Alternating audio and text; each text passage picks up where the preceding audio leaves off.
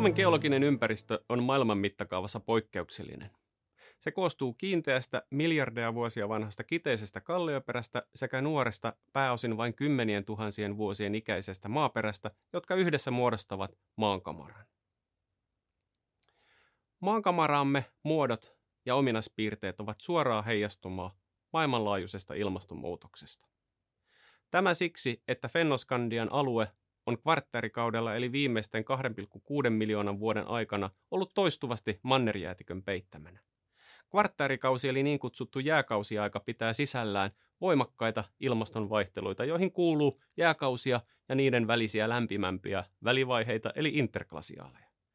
Laajamittaisten jäätiköitymisten aikana Männerjäätikkö levisi Skandien vuoristosta yli Suomen aina luoteis-Venäjälle ja mantereelliseen Pohjois-Eurooppaan asti. Jääkausiajan ilmastosyklien perussyyt ovat muutokset maapallon kallistuskulmassa ja kiertoradassa auringon ympäri sekä muutokset merivirtojen jakautumisessa ja lämpöä tasoittavassa vaikutuksessa maapallon pinnalla. Jäätiköt ovat tänä päivänäkin olennainen osa planeettamme ilmasto- ja valtamerisysteemiä, joiden muutokset ovat jatkuvassa vuorovaikutuksessa. Laajamittaiset jää- mannerjäätiköitymiset kuluttivat kallioperäämme sekä kuljettivat ja kasasivat irtaimista maaaineksista muodostunutta nuorinta osaa maankamarastamme mitä erinäisemmissä prosesseissa. Esimerkiksi ruhjelaaksot, uurteet ja drumliinit kovertuivat tai kerrostuivat mannerjäätikön pohjalle sen aktiivisen virtausvaiheiden aikana, kun taas harjut ja isolta osien salpausselkien reunamuodostuma kompleksit syntyivät mannerjäätikön sulamisvaiheessa veden virtaavan ja lajittelen toiminnan vaikutuksesta.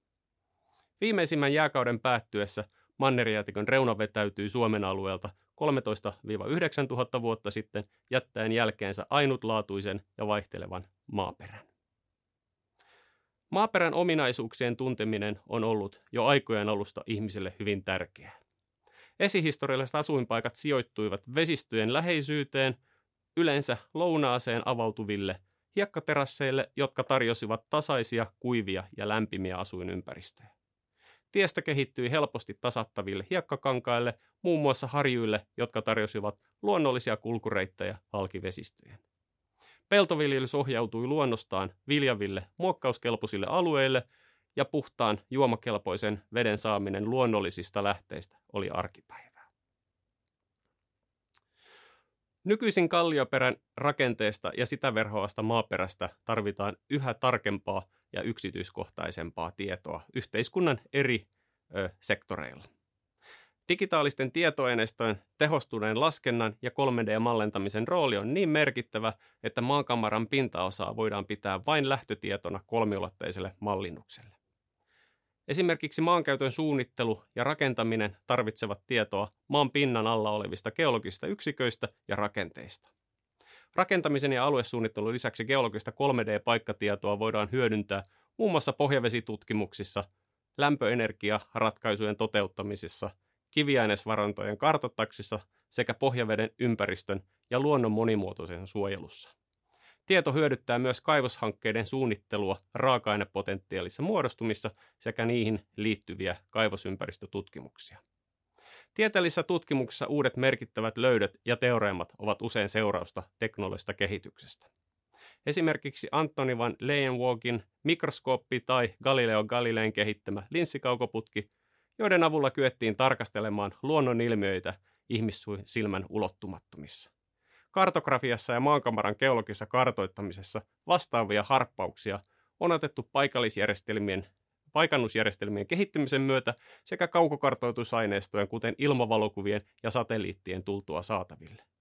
Esimerkiksi Suomessa ilmavalokuvatulkinta toi 60-luvulla uuden ulottuvuuden maaperän kartoittamiseen, koska maankamaran muodot, kuten harjut ja moreeniselänteet, olivat ilmavalokuvien stereotarkastelun kolmiulotteisuudesta johtuen helposti tunnistettavissa.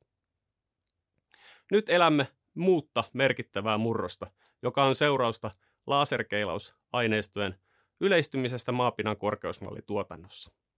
Tämä niin kutsuttu LIDAR-teknologia on yksinkertainen nopea menetelmä, joka perustuu kohteen ja laserkeilaimen välisen etäisyyden mittaamiseen. Lasersäteen takaisinsironta tapahtuu muun muassa puiden latvoista, rakennuksista sekä maa, maan pinnasta. Maaston korkeuden lisäksi laserkeilaus tuottaa maastosta tai tutkittavasta kappaleesta kolmiulotteista tietoa, jonka avulla voidaan analysoida erilaisia muotoja ja rakenteita. Havaintojen perusteella saadaan siis tietoa yksityiskohtaisesti alueen kasvillisuudesta, rakennuksista ja maanpinnan muodoista. LIDAR-teknologian tuomista tieteellistä läpimurroista hyvänä esimerkkinä on mullistava arkeologinen löytö Guatemalan viidakosta. Tutkijat havaitsivat kasvillisuuden alta yli 60 000 aikaisemmin tuntematonta muinaiseen Maya-imperiumiin kuulunutta rakennusta. LIDAR-kartoitus osoitti, että majakulttuuri oli Väli-Amerikassa 1200 vuotta sitten paljon kehittyneempi ja laajempi kuin on aikaisemmin ajateltu.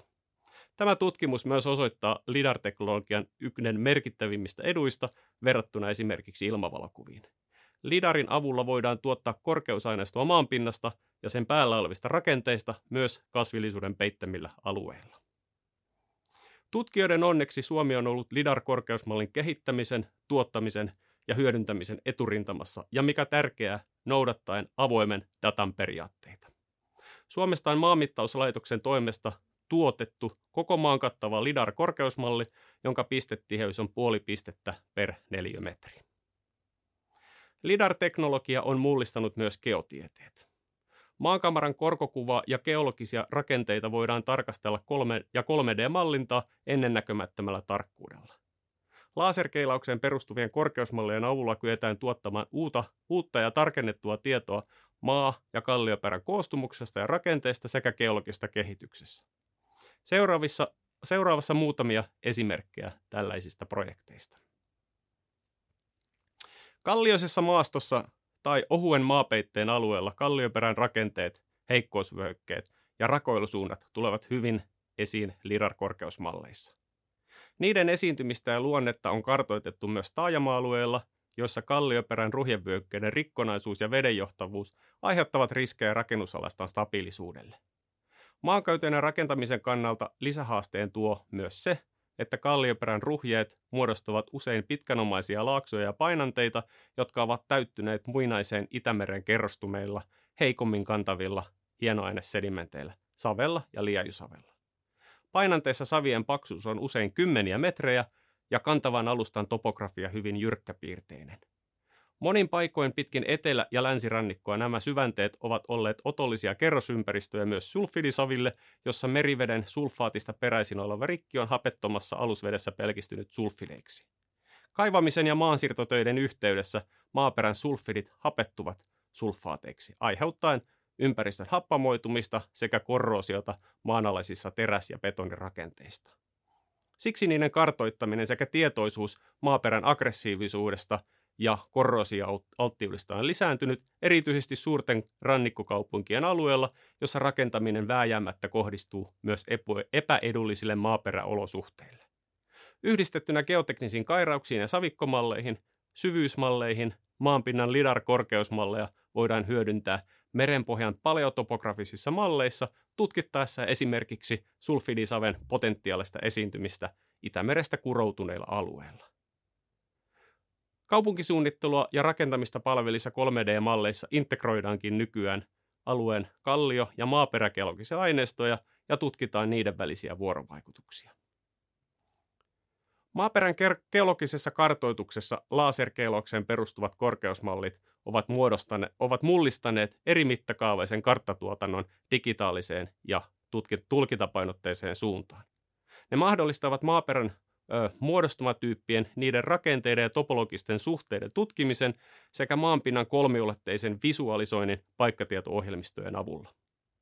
Maaperän karttakuvioita voidaan, luokitella maanpinnan tarkkapiirteisen korkokuvan perusteella, ja vaikka prosessia ei ainakaan vielä voida tekoälyn avulla täysin automatisoida, vähentyy maastotutkiin kulutu, kulutettu aika merkittävästi ja tuo siten kustannustehokkuutta karttojen laadusta tinkimättä.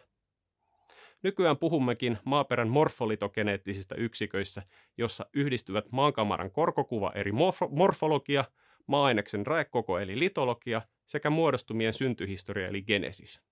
Pitkänämäisten harjuselänteiden rajaaminen LIDAR-korkeusmalleilta on hyvä esimerkki morfolitogeneettisesta maaperäkartoituksesta.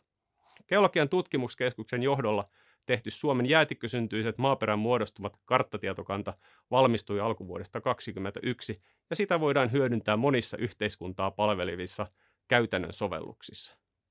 Uusi kartoitustieto tuo myös tieteellistä lisäarvoa geologisesta kehityksestä, esimerkiksi mannerjäätikön kielekevirtausten käyttäytymisestä jääkauden aikana. LIDAR-korkeusmallien avulla voidaan myös analysoida maapinnan muotoja, jotka ovat syntyneet jääkauden jälkeen. Tästä esimerkkinä postglasiaaliset eli jääkauden jälkeen synnyteet siirrokset ja niihin liittyvät maavyöryt mannerialustan sisäosissa. Siirrokset ja mannervyöryt indikoivat Fennoskandien kilvellä tapahtuneen mannerjäätiköitymisen vetäytymisen jälkeen maanjäristyksiä johtuen litosfäärin jännitystilojen purkautumisesta kilometrejä paksun mannerjäätikön kuorman poistuessa ja ma- maankuoren kohotessa. LIDAR-korkeusmallit ovat mahdollistaneet näiden pitkien ja tyypillisesti 1-5 metriä korkeiden siirrosten systemaattisen kartoittamisen sekä analysoinnin topografista aineistosta. Siirrosten pituuden ja vertikaalisen siirtymän sekä maanvyörimien koon, joka sekin voidaan laskea LIDAR-korkeusmalleilta, tiedetään olevan verrannollinen maanjäristysten voimakkuuteen. Suomessa postglasialle siirroksia ja niihin liittyviä maanvyörymiä esiintyy erityisesti Lapissa, ja tutkimusten perusteella maanjäristysten momenttimagnitudien voidaan realistisesti arvioida olleen välillä 5-7,5. Vaikka iso osa postglasial maanjäristyksestä tapahtuikin hyvin pian jääkauden jälkeen, maanjäristykset eivät välttämättä olleet yksittäisiä tapahtumia, vaan seismisyys on ollut ajallisesti ja paikallisesti liikkuvaa, ja seismisyyttä on esiintynyt todennäköisesti myös tuhansia vuosia jääkauden jälkeen. Tutkimusaineistojen perusteella maanjäristysten voimakkuuden on kuitenkin tulkittu heikenneen kohti nykyaikaa. Korkeusmallien ja geologisten kairasten avulla tulkitut siirroslinjojen sisäiset rakenteet ja kinematiikka lisäksi osoittavat, että maankuoren postglasialisten liikuntojen liikunnot ovat tapahtuneet kallioperän vanhoja siirrosvyökkeitä pitkin, niiden uudelleen aktivoituessa. Viimeiseksi osoituksena siitä, kuinka laserkeilaamella tuotettu maanpinnan korkokuva on aikaan saanut uusia tieteellisiä läpimurtoja maaperägeologisissa tutkimuksissa, löydettiin Suomesta LIDAR-korkeusmallien avulla muutama vuosi sitten täysin uuden tyyppinen ja tieteelle aiemmin tuntematon maaperämuoto. Nämä maaperämuodostumat erottuvat LIDAR-korkeusmalleilta kolmion tai v kirjaimen mallisina kohomuotoina, joiden korkeus on yleensä 1-5 metriä ja pituus ja leveys vaihtelee välillä 20-100 metriin. Ne saivat nimen Murtoa, joka viittaa niiden ensimmäiseen löytöpaikkaan Murtojärven läheisyydestä Nokian Vesilahden rajalta, mutta myös sopivasti kuvastaa niiden pinnanmuodoltaan vaihtelevaa murtunut topografiaa. Murtoot ovat pinnaltaan hyvin lohkareisia, usein metsän peitossa, mikä osittain selittää sen, ettei niiden olemassaoloa oltu aiemmin havaittu. Tieteellinen lä- mielenkiinto ja läpimurto kohdistui hyvin nopeasti murtoiden alueelliseen esiintymiseen koko Fennoskandian kilven mannerjäätiköillä alueilla. Sen ymmärrettiin tuovan uutta tietoa jäätikön dynamiikasta viime jääkoiden aikana. Tähän suuntaan viittasi jo murtoiden terävän kärjen suuntautuneisuus kohti mannerjäätikön viimeisintä liikesuuntaa. Murtoinen systemaattinen kartoitus Suomessa ja Ruotsissa on osoittanut, että murtoot esiintyvät usein kenttinä, joissa on tyypillisesti 15-45 itsenäistä murtoa muodostumaa. Suomessa murtoita esiintyy erityisen tiheästi Satakunnassa, Kantahämeessä sekä Keski- ja Pohjanmaan, Keski-Suomen, Kainuussa, Kainuun maakunnassa. Kartoitus on osoittanut myös, että murtoiden morfologia on monimuotoisempaa kuin alun perin ymmärrettiin, ja että murtoiden suunta liittyy sekä jäätikön viimeisimpään liikesuuntaan että jäätikön pohjalla virranneiden sulamisvesien kulkusuuntaan. Murtoiden läpikaivetuissa leikkauksissa niiden sedimentologia ja rakenteet osoittavat, että murtoot muodostuvat jään alla mannerjäätikön perääntymisvaiheessa, kun ilmasto nopeasti lämpeni ja sulavedet hakeutuivat jäätikön pohjalle. Murtoita esiintyy alueella, jossa sulamisvesien keskittymistä jään pohjalle on ollut huomattavan suurta.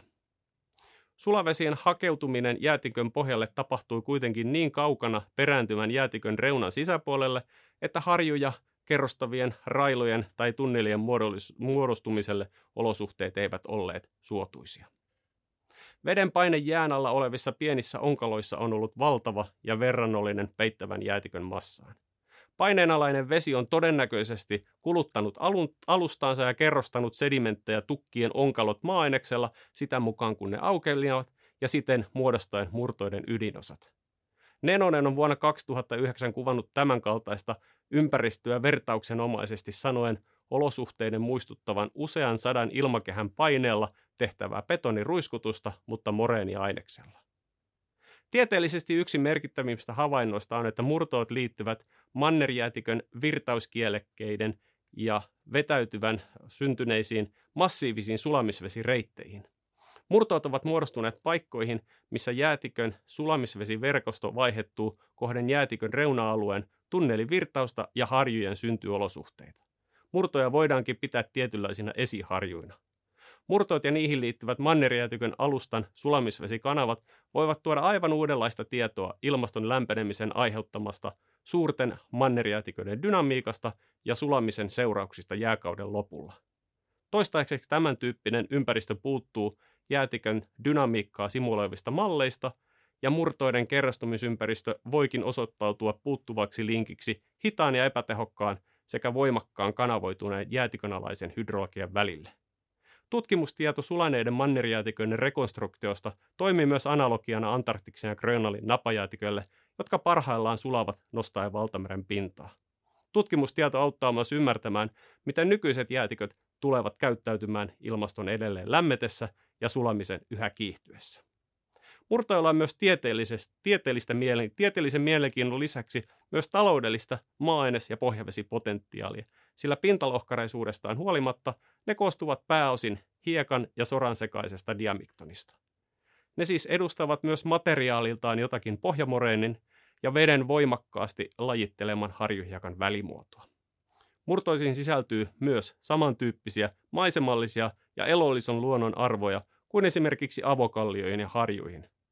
Tämä osoittaa jälleen kerran, kuinka tieteellisestä mielenkiinnosta, tutkimuksesta ja havainnoista nousee esille yhteiskunnallisesti merkittäviä hyötyjä.